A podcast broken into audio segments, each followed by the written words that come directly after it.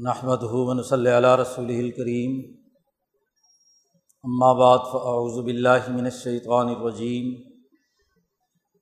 بسم اللہ الرحمن الرحیم۔ قال اللہ تبارک و تعالی کل نفس ذائقۃ الموت وانما توفون اجورکم یوم القیامہ فمن زحزح عن النار وادخل الجنۃ فقد فاز وما الحیاۃ الدنیا الا متاع الغرور۔ وقال النبی صلی اللہ علیہ وسلم کانت بنو اسرائیل تسوسهم الانبیاء كلما هلك نبی خلفه نبی آخر الا لا نبی بعدی سیکون خلفاء فیکثرون۔ وقال النبی صلی اللہ علیہ وسلم اذکروا ہاضم اللذات الموت صدق اللہ مولانا العظیم وصدق رسولہ النبی الکریم۔ معزز دوستو، دین اسلام کی جامع تعلیمات انسانی زندگی کو دنیا اور آخرت میں کامیاب بنانے کے لیے کتاب مقدس قرآن حکیم نبی اکرم صلی اللہ علیہ وسلم کے قلب اطہر پر نازل ہوا ہے، اور اس کے ذریعے سے اور آپ صلی اللہ علیہ وسلم کی ہدایات اور سنتوں کی روشنی میں جو دین کا مکمل پروگرام سامنے آتا ہے وہ دنیا میں بھی کامیابی اور ترقی کا ہے، حسنۃ فی الدنیا بھی ہے اور آخرت میں کامیابی کا بھی ہے۔ انسانی زندگی کے تمام انفرادی اور اجتماعی پہلوؤں پر دین اسلام کی تعلیمات حاوی ہے۔ ایک فرد کو اچھا انسان بھی بننا ہے، اچھا مسلمان بھی بننا ہے، اور افراد کے مجموعے سے اپنے پورے المجتمع الانسانی کو، انسانی اجتماع کو کامیاب اور ترقی یافتہ بھی بنانا ہے۔ انسانی زندگی کے دونوں فرائض مسلمان جماعت پر لازم ہے کہ وہ دنیا میں بھی کامیابی اور ترقی حاصل کرے، ایسے اخلاق کا حامل ہو جو اسے دنیا میں کامیاب بنائے، اور ایسے اعمال سر انجام دے کہ جس کے نتیجے میں آخرت بھی بہتر ہو، پھر آخرت میں بھی انسان کے انفرادی اعمال کی جزا و سزا اس کے قبر کے دور میں ہے، عالم برزخ جسے کہا جاتا ہے، اور اس کے اجتماعی اعمال کی جزا و سزا حشر کے میدان میں۔ انسانی زندگی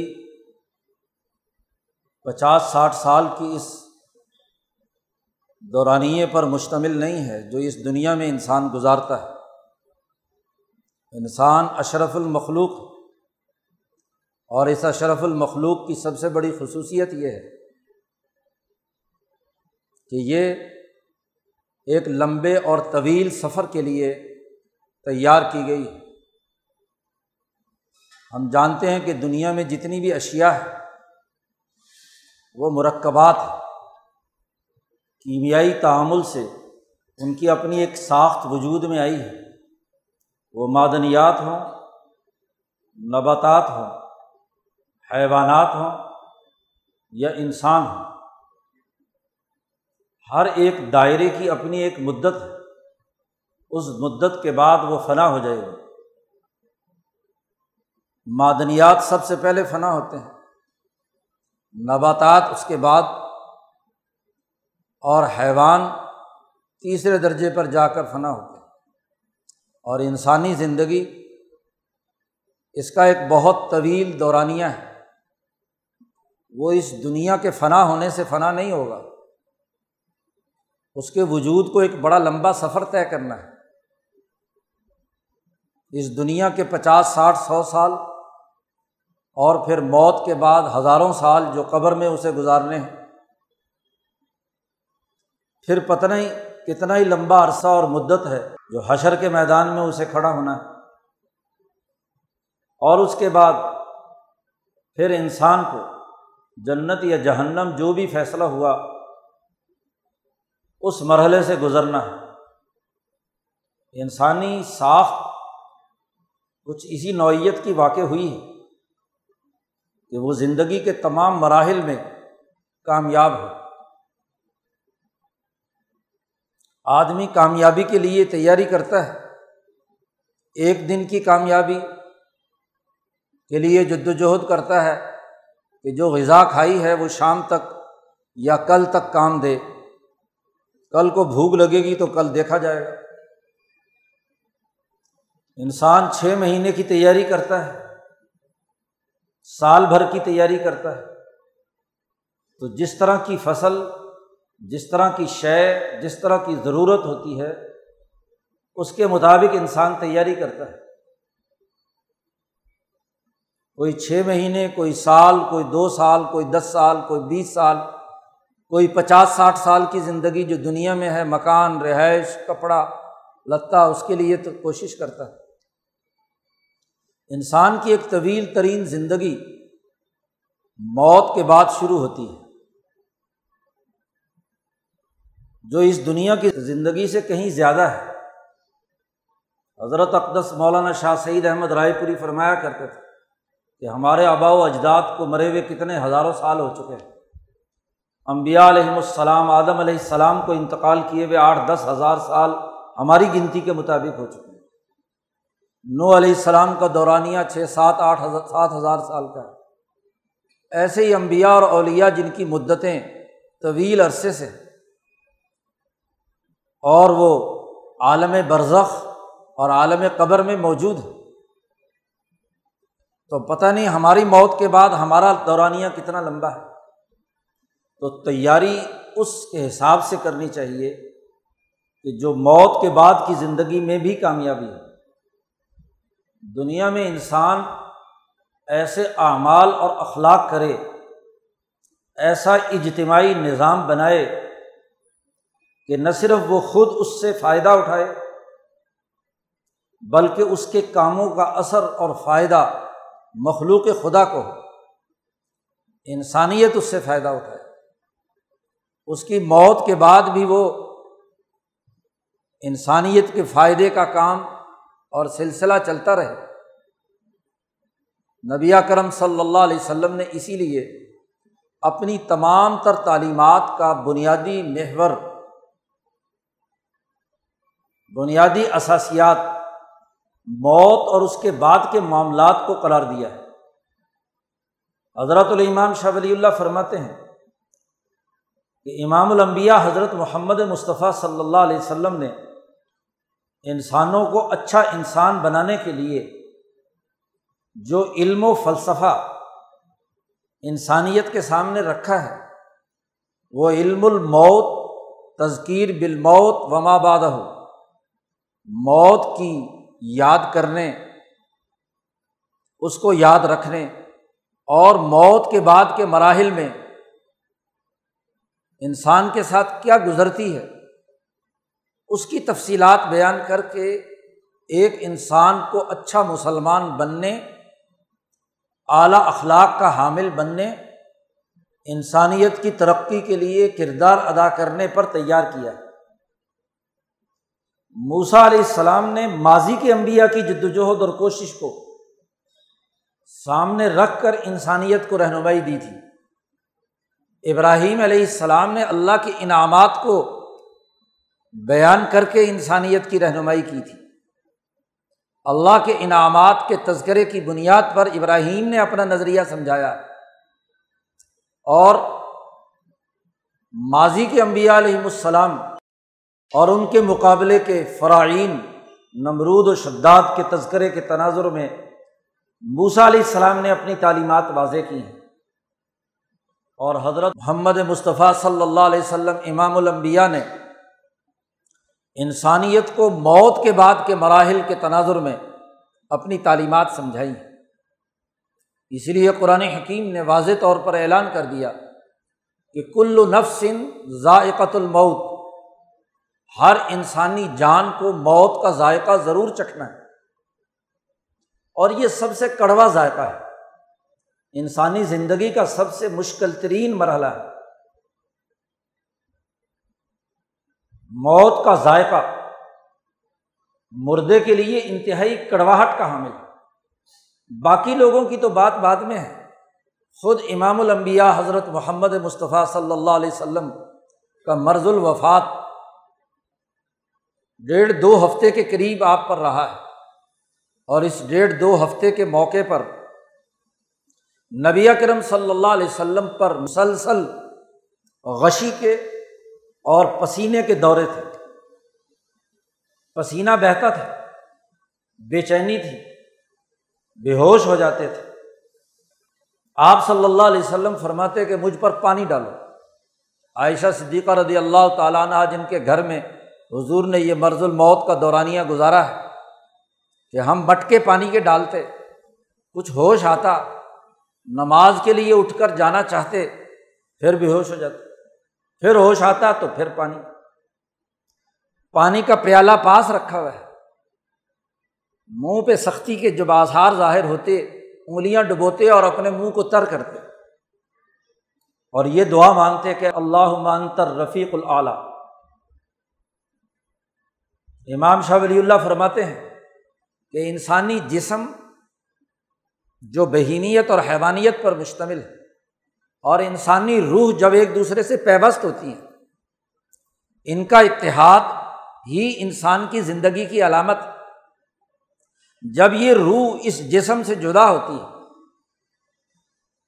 تو دراصل 60-70 سال 100 سال کا جو ساتھ ہے وہ منقطع ہو رہا ہے، تو ایک ایک عضو سے روح کی توانائی خارج ہوتی ہے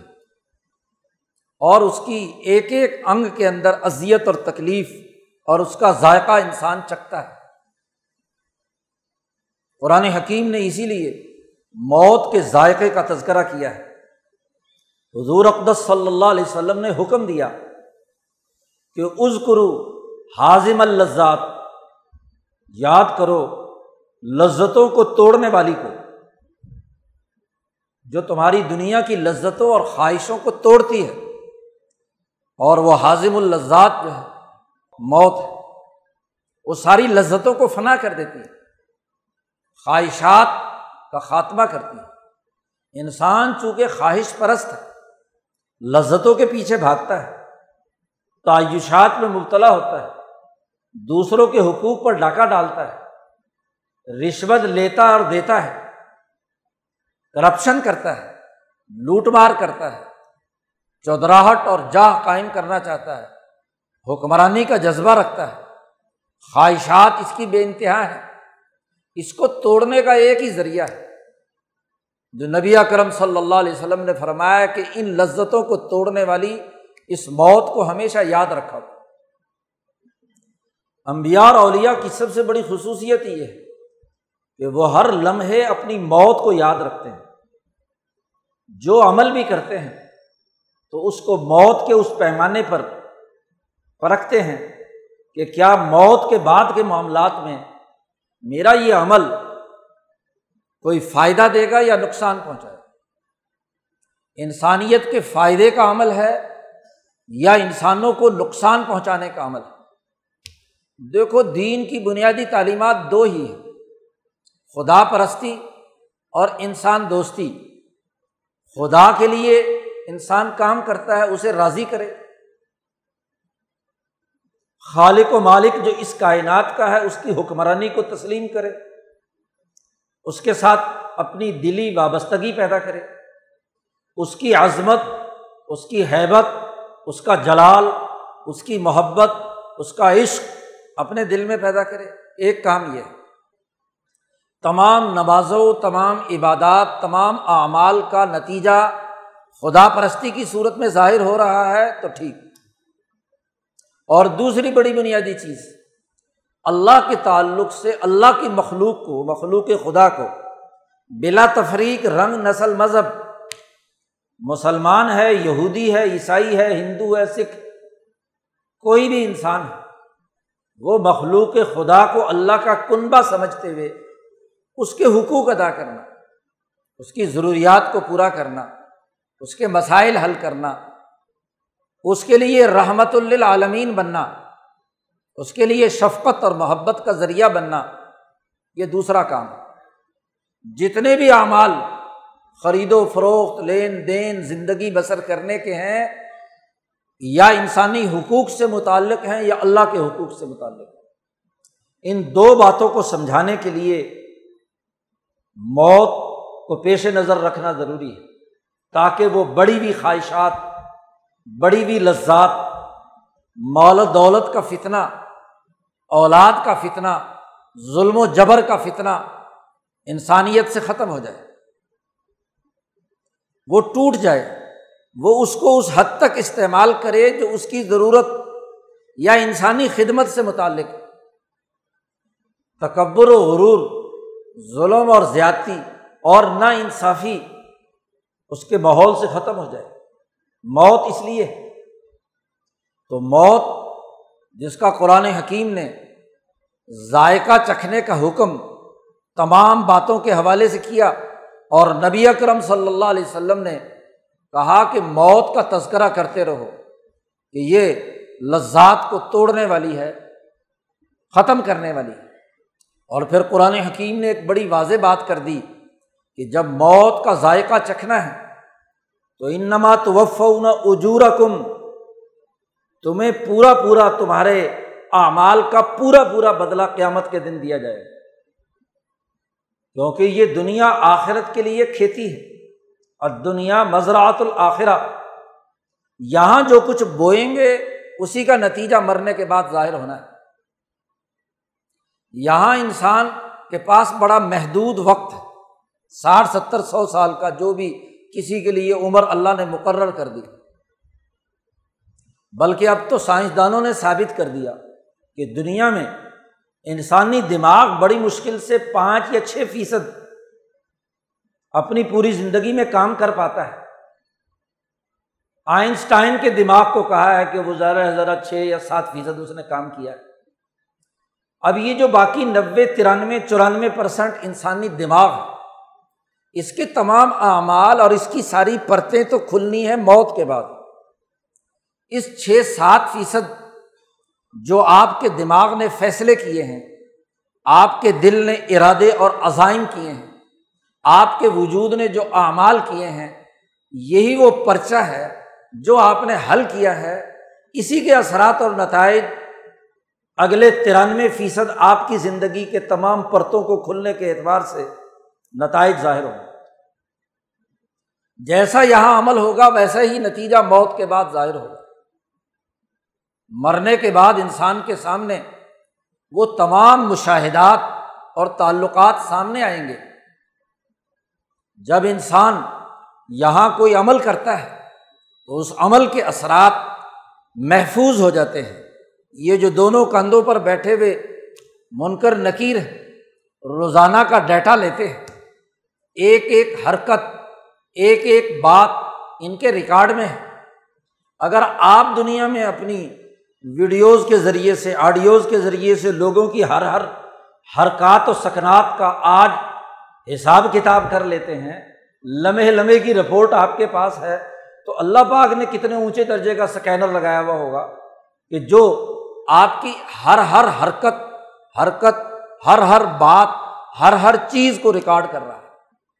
ایک ایک عمل اور ایک ایک کردار اس کے ہاں محفوظ ہے۔ امام شاہ ولی اللہ فرماتے ہیں کہ جب انسان دنیا میں آتا ہے، اس کی روح آسمان سے نیچے اترتی ہے اور ماں کے پیٹ میں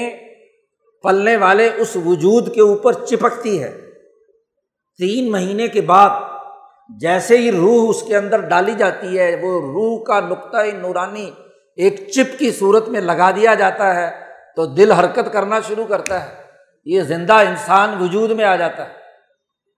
تو جیسے ہی وہ عالم ارواح سے روح کٹ کر آتی ہے تو اس انسان کا جو عالم بالا میں اصل اس کا ماڈل ہے، اس کے ساتھ اس کا ربط اور تعلق اس کے ذریعے سے قائم ہو جاتا ہے۔ آپ کے موبائل کا جیسے آپ کے سرور سے رابطہ ہے اور اس کے ذریعے سے پوری دنیا کے ساتھ آپ کا رابطہ ہے، ایسے ہی آپ کے دل کے اندر جو چپ لگی ہوئی ہے روح کی، جس کو شاہ صاحب نے کہا حقیقت فردانیت و نقطۃ نورانیت، ایک ناقابل تقسیم ایٹمی مادہ حقیقت فردانی، اور وہ ایک نورانی نقطہ ہے جو آپ کے دل کے اندر لگا ہوا ہے، اس کے ذریعے سے آپ کا پورا ڈیٹا وہاں منتقل ہو رہا ہے۔ حتیٰ کہ امام شاہ ولی اللہ فرماتے ہیں کہ جب یہ انسان اس دنیا میں صحیح عمل کرتا ہے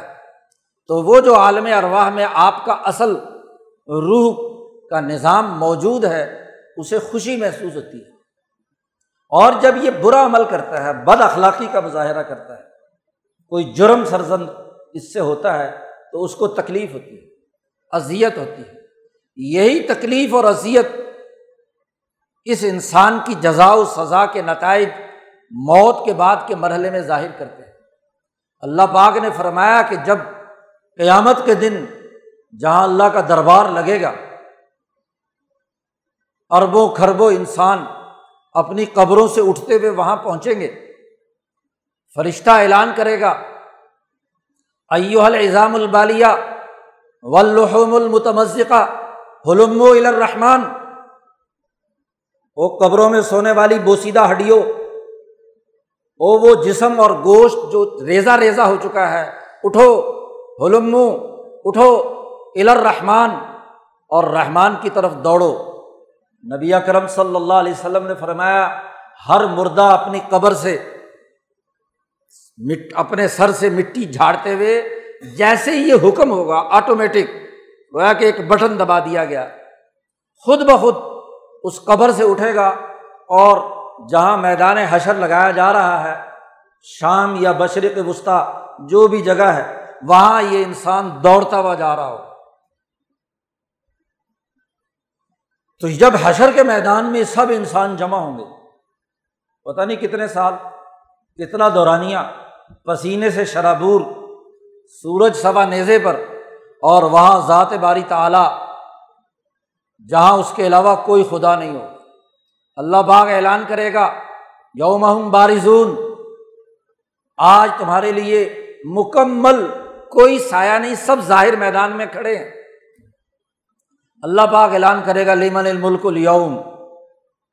آج کس کے لیے حکمرانی ہے، کون بادشاہ میرے علاوہ، للہ، کیونکہ کوئی جواب دینے والا نہیں ہوگا۔ اللہ پاک کہے گا للہ الواحد القہار، میں اللہ واحد ہوں اور میں ہی قہار ہوں، اب کسی کی کوئی حکمرانی نہیں، کوئی خدائی نہیں، سب ٹوٹ پھوٹ کر ختم ہو چکا۔ لوگ پریشانی کے عالم میں بڑا طویل عرصہ گزرنے کے بعد پریشان ہوں گے کہ حساب کتاب ہونا ہے تو شروع ہو، آر یا پار کہیں لگے۔ آدم علیہ السلام کے پاس جائیں گے، نبی اکرم صلی اللہ علیہ وسلم نے فرمایا آدم کے پاس جائیں گے سارے لوگ کہ آپ ہمارے ابا جان ہیں، آپ کی ہم اولاد ہیں، اتنی مصیبت میں کھڑے ہیں،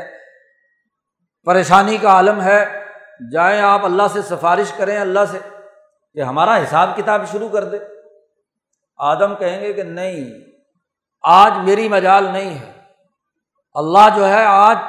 اتنا غضبناک ہے، اتنا غضبناک ہے کہ اس سے پہلے نہ کبھی غضبناک ہوا نہ اس کے بعد کبھی ہوگا، اتنے غصے کی حالت میں۔ اللہ نے مجھے کہا تھا کہ درخت کے قریب نہیں جانا، تو میں نے وہ درخت کھا لیا،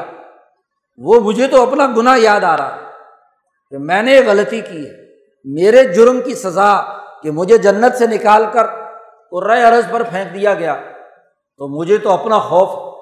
میں کیسے کس منہ سے سفارش کروں اللہ تبارک و تعالیٰ سے کہ حساب کتاب کرو، اگر میرا ہی حساب کتاب شروع ہو گیا تو میں تو جرم میں پکڑا جاؤں گا۔ جاؤ نوح علیہ السلام کے پاس، نوح کے پاس جائیں گے تو نوح علیہ السلام سے مطالبہ کریں گے کہ آپ ابو البشر ثانی ہیں، آدم ثانی ہے، جائیں آپ اللہ سے سفارش کریں۔ نوح علیہ السلام کہیں گے کہ آج اللہ اتنا غضبناک ہے، نہ اس سے پہلے کبھی ہوا اور نہ اس کے بعد کبھی ہوگا، اور مجھے تو اپنا جرم یاد آ رہا ہے، میں نے اپنے کافر اور نافرمان بیٹے کی سفارش کر کے کہا تھا انہ من اہلی، وہ میرے خاندان میں سے ہے، اور تو نے میرے خاندان کی معافی کا فیصلہ کیا تھا، تو اللہ نے ناراض ہو کر کہا تھا کہ لیس من اہلک، وہ تیرے خاندان میں سے نہیں ہے، جو تیرے نظریے پر نہیں ہے،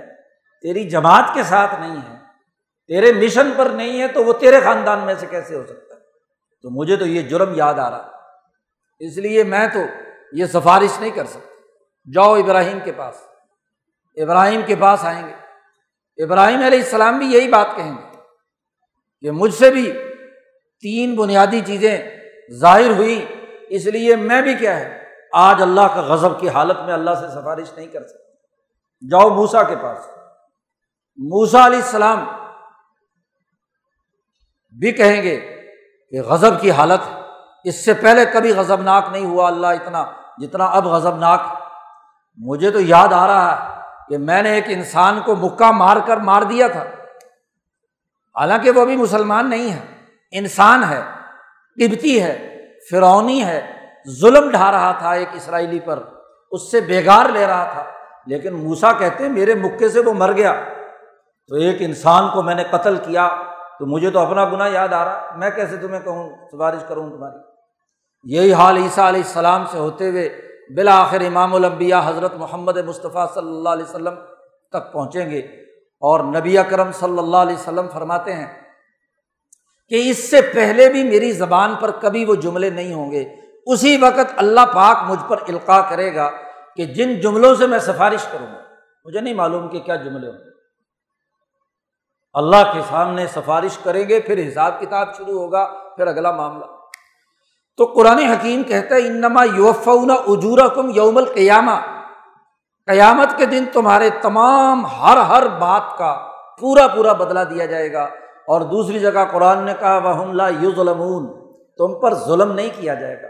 ایک معمولی سا بھی ظلم نہیں کیا جائے گا، ولا یظلمون فتیلا، کھجور کی گٹھلی کے اندر ایک چھوٹا سا سفید دھاگا ہوتا ہے اس کے پیٹ میں، اس کو عربی میں کہتے ہیں فتیلا، اس دھاگے کے برابر بھی تم پر ظلم نہیں ہو، نہ کمی نہ زیادتی، تمہارے اعمال، تمہارے اخلاق، تمہارے کردار، تمہاری ہر بات کا پورا ٹھیک بدلہ دیا جائے گا۔ اور اللہ نے نقشہ کھینچتے ہوئے آگے کہا فمن زحزح عن النار، جو آدمی جہنم سے اس دن بچا لیا گیا، جہنم میں گرنے سے بچا لیا گیا، فمن زحزح عن النار وادخل الجنۃ، اور جنت میں داخل کر دیا گیا، فقد فاز، وہ کامیاب ہو گیا،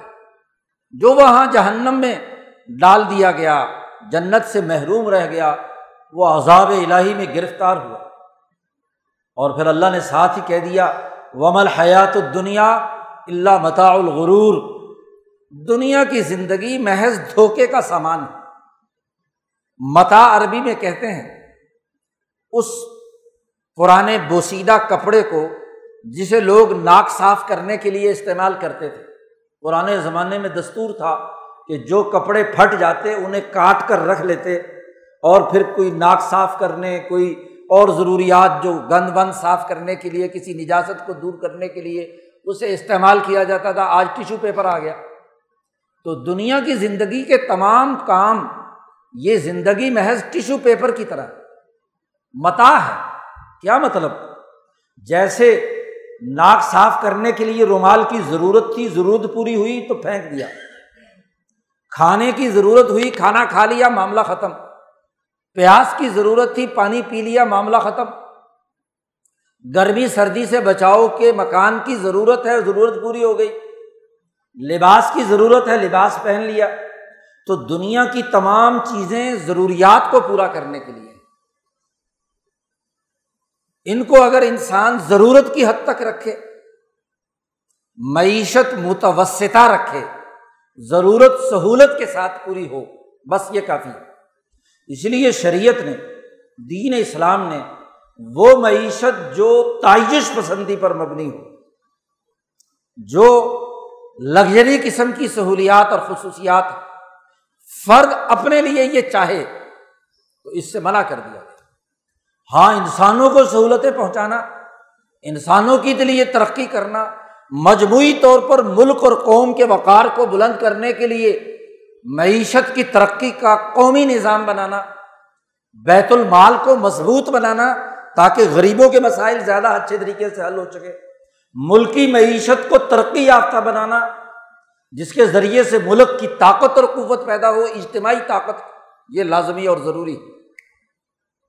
لیکن فرد انفرادی مرض میں مبتلا ہو جائے، کوئی حکمران، کوئی والی، کوئی مالدار، کوئی طاقتور، کوئی مذہبی رہنما ذاتی عیاشیوں میں مبتلا ہو جائے، تو جب بھی قوم کے افراد انفرادی خواہشات کے اندر مبتلا ہو جاتے ہیں وہ پوری قوم کے لیے تباہی اور بربادی کا ذریعہ ہوتا ہے۔ اجتماعیت کا معاملہ ہو، قوم کی اجتماعی طاقت اور قوت کا استعمال ہو، تو یہ دراصل قوم کی ترقی کے لیے کردار ادا کرنا ہو۔ تو دنیا کی زندگی کے تمام اعمال فرد اپنی قربانی دے کر اجتماعیت کی بقا کے لیے کردار ادا کرتا ہے۔ اسی لیے صبح فجر کے وقت وہ فرشتہ اعلان کرتا ہے جو ہر انسان کے تمام نامہ اعمال کے لیے دنیا پہ اترتا ہے، کہ اگر یہ فرد انسانیت کی خدمت کے لیے مال خرچ کرے تو اللہ تعالیٰ اس کو اور زیادہ دے، اور جو اس مال کو روک کر رکھے اللہ تعالیٰ اس کے مال کو تباہ و برباد کر دے، تلف کر دے۔ اللہم اعطی منفقاً، جو آدمی کیا ہے خرچ کرنے والا ہے اس کے لیے اضافہ فرما، مزید عطا فرما، اور جو آدمی ممسک ہے، روکنے والا ہے، اے اللہ اس کا مال کو تلف کر دے، ختم کر دے۔ تو انسانی ہمدردی، انسانی اجتماعیت، پوری سوسائٹی کے لیے اجتماعی خدمات سر انجام دینا، یہ انسان کی ضرورت ہے۔ اور امام الانبیاء حضرت محمد مصطفیٰ کی سب سے بڑی خصوصیت یہ ہے کہ وہ رحمت للعالمین بنا کر بھیجے، بلا تفریق، رنگ، نسل، مذہب، ہر ایک کے لیے عدل و انصاف کا نظام قائم کرنے کے لیے نبی اکرم صلی اللہ علیہ وسلم آئے۔ آج ہم نے طبقات میں اپنے آپ کو بانٹ لیا، موت یاد نہیں ہے، اور اس کے نتیجے میں ہم قوانین توڑتے ہیں، انسانی قوانین توڑتے ہیں، کم تولتے ہیں، کم ناپتے ہیں، رشوت لیتے ہیں اور دیتے ہیں، دوسروں کے مالوں پر ڈاکہ ڈالتے ہیں، جھوٹے مقدمات قائم کرتے ہیں، جھوٹی سیاست ہے، جھوٹی معیشت ہے۔ موت کیوں یاد نہیں ہے؟ مسلمان ہیں اور مسلمان ہونے کے باوجود ہمارے اخلاق بگڑے ہوئے ہیں۔ حج پہ حج کرتے ہیں، عمرے پہ عمرے کرتے ہیں، نمازوں پہ نمازیں پڑھتے ہیں، تسبیحوں پہ تسبیحاں گھماتے ہیں، لیکن ہمارے اخلاق درست نہیں، ہمارا اجتماع درست نہیں، ہماری سوسائٹی میں خرابی ہے، ہمیں موت بھول گئی۔ اس دنیا کی 50، 60، 70 سال کی زندگی کے لالچ میں ہم دنیا بھر کے ہر بد اخلاقی کا مظاہرہ کرتے ہیں۔ تاجر ہے، وہ اعداد و شمار صحیح نہیں بیان کرتا، جھوٹا کام کرتا ہے۔ سب سے بڑھ کر یاد رکھ لیجئے، بہت بڑا جرم ہے، کسی مال کے ساتھ جب بھی کوئی ادھار لاگو ہو گیا، جی ادھار کا عمل کہیں بھی آ گیا، تو قرآن نے اس کے لیے حکم دیا ہے کہ اس کی ڈاکومنٹ تیار کرو۔ اور یاد رکھو، دین اسلام میں یہ لازمی ہے کہ حکومت کے علم میں ہونا چاہیے کہ کس آدمی کے پاس کتنا مال ہے۔ یہ بڑا فراڈ ہے، غلامی کے 200-300 سال میں اس سرمایہ پرستی کے نظام نے ہمارے دماغوں پر یہ بات مسلط کر دی کہ ہمیں اپنے مال کو چھپا کر رکھنا ہے، اپنے رشتہ دار سے، اپنے خاندان سے، حتیٰ کہ اپنی بیوی سے اور اپنے بچوں سے، اپنی حکومت سے، اپنی ریاست سے۔ کہتے جی ہمارا مال ہے، ہماری مرضی ہے، ہم فائلر بنے یا نہ بنے، تمہاری مرضی نہیں ہے۔ اللہ نے واضح حکم دیا ہے، یا ایھا الذین آمنوا اذا تداینتم بدین الی اجل مسمی فاکتبوہ، کہ جب بھی تمہارے مالی معاملات طے پائیں تو اس کو لکھو، فاکتبوہ۔ یہ ایسے ہی حکم ہے جیسے نماز پڑھنے کا حکم، ایسے ہی رجسٹریشن کرانا، اپنے مال کو آن ریکارڈ واضح کرنا، یہ فرض ہے، جیسے نماز فرض ہے، جیسے روزہ فرض ہے۔ یہ میٹھے میٹھے مسئلے یاد کر کے مال و دولت اور سرمایہ پرستی نے ہمیں موت بھلا دی، اور قرآن نے کہا، ایک پورا رکوع نازل کیا، وَلْيَكْتُبْ بَيْنَكُمْ كَاتِبٌ بِالْعَدْلِ۔ اس زمانے میں لکھنا پڑھنا لوگ نہیں جانتے تھے، قرآن نے کہا جو لکھنے والا ہے وہ صحیح صحیح لکھے، اور جو ڈکٹیٹ کرانے والا ہے وَلْيُمْلِلِ الَّذِي عَلَيْهِ الْحَقُّ، جس کے اوپر حق ہے وہ املا بھی صحیح صحیح کرائے، اور املا کرانے کے ساتھ ساتھ دو گواہ بھی ہونے چاہیے، جی دو عدل و انصاف والے گواہ موجود ہونے چاہیے جو اس مالی لین دین پر گواہی دیں کہ اس نے یہ لین دین ایک دوسرے کے ساتھ کیا ہے۔ آج تاجر کہتے ہیں جی شناختی کارڈ نہیں دینا، ہم نے اپنی سیل پرچیز ظاہر نہیں کرنی، قرآن کا حکم ہے اکتبوہ وَلْيَكْتُبْ بَيْنَكُمْ کاتبٌ بالعدل، دو گواہ بھی ہونا ضروری ہیں، لکھوانے والا بھی ہونا چاہیے، لکھنے والا بھی ہونا چاہیے، اور جس پر حق ہے وہ اس بات کو لکھوائے، اس کی ذمہ داری ہے۔ اور تو اور آپ کو سال بھر بعد زکوٰۃ دینی ہے، آپ کو سال بھر بعد ٹیکس دینا ہے، تو یہ ادھار نہیں تو اور کیا ہے؟ اس ادھار کو ادا کرنے کے لیے آپ کے پاس پورا ریکارڈ ہونا ضروری ہے۔ یہ جھوٹے حساب کتاب رکھنا، ڈبل ڈبل حساب کتاب رکھنا، اس سرمایہ داری نے جب سے ایسٹ انڈیا کمپنی کا اس ہندوستان پر قبضہ ہوا، دنیا میں سرمایہ داری نظام قائم ہوا، تو جھوٹ کو قانونی شکل دے دی گئی کہ ڈبل حساب رکھو، ایک اچھا اور ایک جھوٹا، جو حکومت کو دینا ہے وہ جھوٹا، اور جو اپنے پاس رکھنا ہے وہ صحیح صحیح کہ ہمارا کتنا پرافٹ ہوا ہے۔ یہ جھوٹ اور بددیانتی ہے، یہ بھی کرپشن ہے، یہ بھی لوٹ مار ہے۔ اسی طریقے سے کام کاج کرنے کے لیے حکومت کا رشوت وصول کرنا، ایف بی آر کے نمائندوں کا انسانوں کو لوٹنا، دباؤ ڈال کر اپنے پیسے وصول کرنا اور حکومت کے خزانے کو خالی کرنا، تو یہ ایف بی آر کا جو مافیا ہمارے پوری سوسائٹی پر مسلط ہے، جو تاجروں کو ہراساں کرتا ہے، لوٹ مار کرتا ہے، یہ اجتماعی جرم نہیں ہے؟ اب وہ کتنا ہی نمازی ہو، کتنا ہی حاجی ہو، کتنا ہی منیک ہو، کتنا ہی تسبیح گھماتا ہو، وظیفے کرتا ہو، کسی پیر کا مرید ہو، یاد رکھو اگر وہ یہ جرم کرتا ہے تو وہ ضرور پکڑا جائے گا۔ امام شاہ ولی اللہ فرماتے ہیں کہ جب انسان یہ جرم کرتا ہے تو اس کی روح کے ساتھ وہ چپک جاتا ہے اور ایسے ہی محفوظ ہو جاتا ہے کہ آدمی یہ مر جائے، کھپ جائے، مٹی میں مل جائے۔ جیسے بلیک باکس جہاز کے اندر فنا نہیں ہوتا، پورا جہاز بھی جل جائے، ایسے ہی اللہ پاک نے تمہاری گردن کے اندر ایک بلیک باکس لگایا ہوا ہے۔ کل انسان، قرآن کہتا ہے سورۃ بنی اسرائیل میں، کل انسان الزمناہ طائرہ فی عنقہ ونخرج لہ یوم القیامت کتابا یلقاہ منشورا، ہر انسان کے حلق میں، گردن میں ہم نے ایک بلیک باکس لگایا ہوا ہے، طائرہ، ریکارڈر لگایا ہوا ہے، تمہارے ہر ہر عمل کا وہ ریکارڈ کر رہا ہے، اور قیامت کے دن اسی سے ہم پرنٹ لے کر تمہیں دکھائیں گے۔ ہاں جی، وہاں سکرینیں لگی ہوئی ہوں گی میدان حشر میں، ہر آدمی کا نامہ اعمال پوری ڈیٹیل کے ساتھ اسی سکرین سے آپ کو دکھایا جائے گا کہ لو پڑھ لو اپنا نامہ اعمال۔ نخرج لہ یوم القیامت کتابا یلقاہ منشورا۔ تو دین اسلام ایک مکمل سسٹم ہے، یہ صرف نماز، روزے یا عبادات یا ظاہری ایمان اور اسلام تک محدود نہیں، بلکہ قرآن حکیم نے اس ظاہری ایمان کو قبول نہیں کیا۔ سورۃ الحجرات میں اللہ نے کہا یہ لوگ کہتے ہیں اسلمنا، ہم مسلمان ہیں، قالت الاعراب، یہ اعراب والے کہتے ہیں کہ ہم ایمان لائے، آمنا ولکن قولوا اسلمنا، تم مومن نہیں ہو، تم نے تو سرنڈر کیا صرف اپنے کسی مفاد کے لیے۔ ایمان کا تعلق تو قلب سے ہے، تمہارے اخلاق درست ہوتے، تمہارے اعمال درست ہوتے، تمہاری سیاست درست ہوتی، تمہاری معیشت درست ہوتی، تمہارے ادارے صحیح ہوتے، تم انسانیت کی خدمت کا کام کرتے، نہ کہ انفرادی خواہشات کے اندر مبتلا ہوتے۔ تو موت کو اس لیے یاد کیا جاتا ہے کہ اس کے ذریعے سے اپنے اخلاق کا جائزہ لیا جائے، اپنے کردار کا جائزہ لیا جائے، ہر آدمی محاسبہ کرے کہ اس نے کون سے اعمال کیے ہیں جس کے نتیجے میں ہاں جی اس کو آخرت میں کیا نتائج ظاہر ہونے ہیں، یا دنیا میں اس کے اعمال کے کیا نتائج ظاہر ہوئے۔ ہر انسان کے ہر عمل کا ایک نتیجہ ضرور ظاہر ہوتا ہے، دنیا میں بھی اور آخرت میں بھی، اور یہ نتیجہ کیا نکل رہا ہے، اچھا ہے یا برا ہے۔ تو یہ موت کو یاد رکھنا، خوش قسمت ہے وہ لوگ جو موت کو یاد رکھتے ہیں اور اپنی زندگی بھر تمام اعمال کا محاسبہ کرتے رہتے ہیں۔ یہ حضرت صدیقی صاحب جو کل یہاں فوت ہوئے، الحمدللہ 76 سال کی زندگی گزاری انہوں نے، اور ہر چیز کا محاسبہ اپنا کیا، اپنے حق کے لیے مقدمے تک لڑے، لیکن کسی کو رشوت نہیں دی۔ ہر جگہ قدم قدم پہ افسران بیٹھے ہوئے، اپنی پوری سرکاری سروس میں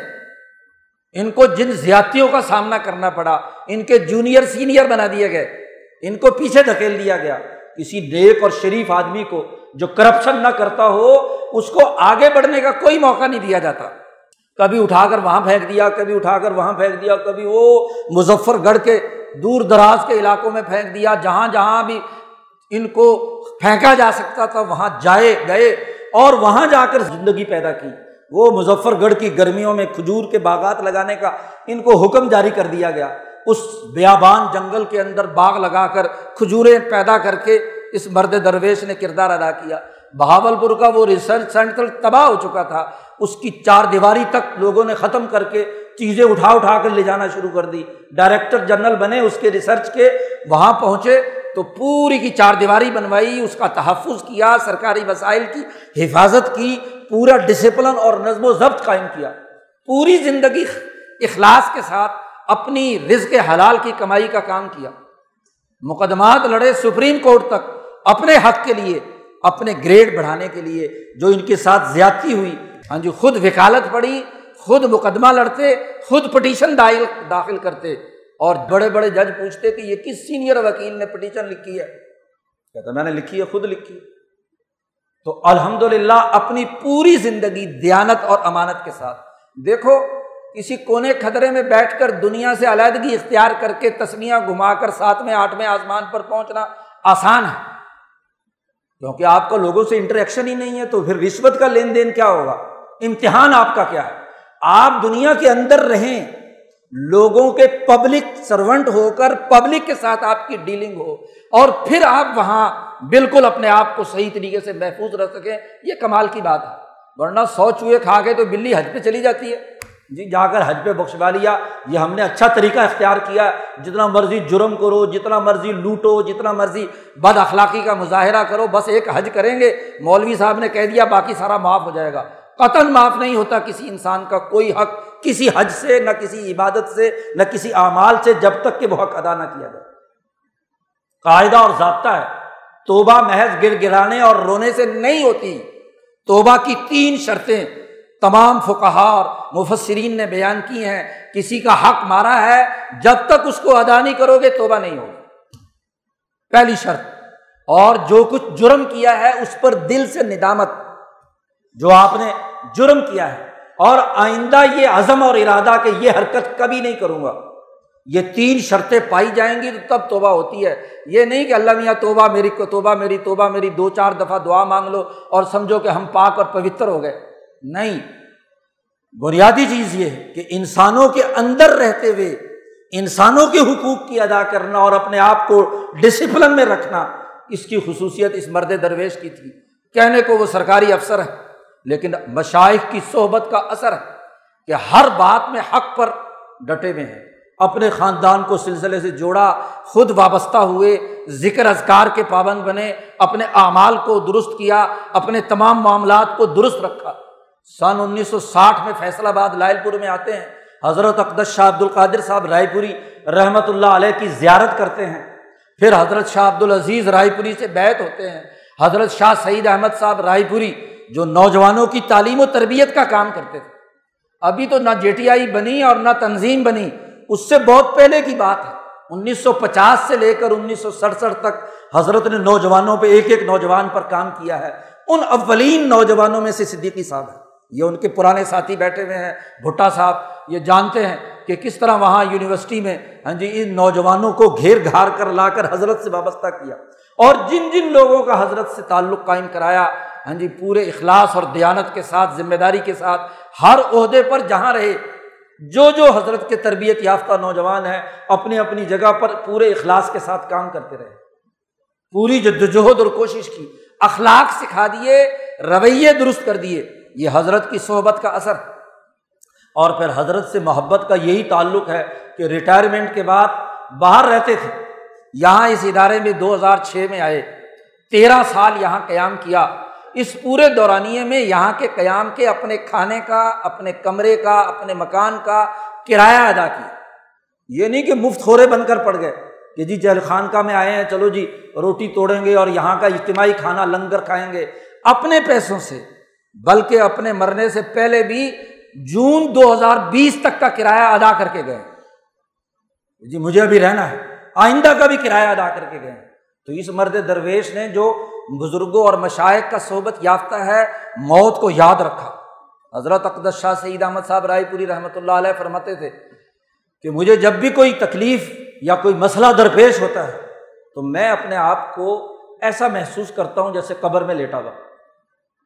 قبر یاد رکھتا ہوں، اپنی موت یاد رکھتا ہوں. تو جو نسبت حضرت کی تھی وہی نسبت حضرت کے جو مخلصین سچے لوگ ہیں ان کی بھی ہے. تو ان لوگوں نے حضرت کی صحبت سے یہ فیض پایا کہ انہوں نے اپنی پوری زندگی، اپنی سرکاری ملازمت، اپنے تمام معاملات کو درست رکھا، عدل و انصاف کے مطابق رکھا، انسانی حقوق بھی ادا کیے اور اللہ کا حق بھی ادا کیا، مصیبتوں اور مشقتوں پر صبر کیا. اور یقیناً جو اس طریقے سے زندگی بسر کرتے ہیں اللہ کے ہاں، اللہ کی بارگاہ میں قبول ہوتے ہیں. اب ہم حضرت کا جنازہ پڑھیں گے، حضرت صدیقی صاحب کا نماز کے بعد اللہ تعالیٰ ان کو اپنے مشائخ کی جوار میں اور ان کے پڑوس میں ان کو اپنا نصیب فرمائے. ان کے ساتھ جو تعلق اور محبت تھی، نبی اکرم صلی اللہ علیہ وسلم نے فرمایا المرء مع من احب، آدمی کا حشر ان کے ساتھ ہوگا جن سے اس کی محبت ہوگی. جی حضرت اقدس شاہ عبدالعزیز رائے پوری رحمۃ اللہ علیہ نے رائے پور میں ایک خطاب فرمایا تھا، جب حضرت شاہ سعید احمد صاحب رائے پوری کو جی اپنا جانشین اور خلیفہ مقرر کیا تھا جمعے کی نماز کے بعد، اور وہاں یہ حدیث سنائی. سب سے پہلے میں نے حضرت کی زبان سے سنی اور حضرت کی زبان سے ہی میں روایت کرتا ہوں کہ نبی اکرم صلی اللہ علیہ وسلم نے فرمایا ہاں جی کہ المرء مع من احب، انسان اس کے ساتھ ہوتا ہے جس کی اس کی محبت ہوتی ہے. تو یقیناً صدیقی صاحب کے قلب میں جن بزرگوں کی محبت تھی ان کا حشر انہی کے ساتھ ہوگا. حضور صلی اللہ علیہ وسلم نے فرمایا الارواح جنود مجندۃ، روحوں کے لشکر ہوتے ہیں، یہ لشکر جن میں آپس میں اتفاق ہوتا ہے اور وہاں عالم ارواح میں جو ایک دوسرے سے جڑے ہوئے ہوں گے، دنیا میں یہاں بھی جڑے ہوئے ہوں گے اور آخرت میں بھی جڑے ہوئے ہوں گے. تو یہ پاک روح جو یہاں سے دنیا سے چلی گئی انشاءاللہ ان بزرگوں کی مشائخ کی روح کے اندر موجود ہے. اللہ تعالیٰ ان کے درجات کو بلند کرے. اور لغزشیں اور کوتاہیاں ہر انسان سے ہوتی ہیں، اللہ تعالیٰ ان کی لغزشوں اور کوتاہیوں کو معاف فرمائے، ان کے درجات کو بلند کرے. اور ہمیں بھی اپنا سچا تعلق ان مشائخ کے ساتھ قائم کرنے، دین کو غالب کرنے، دین کے نظریے کو سیکھنے، اللہ سے سچا تعلق قائم کرنے اور انسانیت کی سچی خدمت کرنے کی توفیق عطا فرمائے. وآخر دعوانا ان الحمد للہ رب العالمین.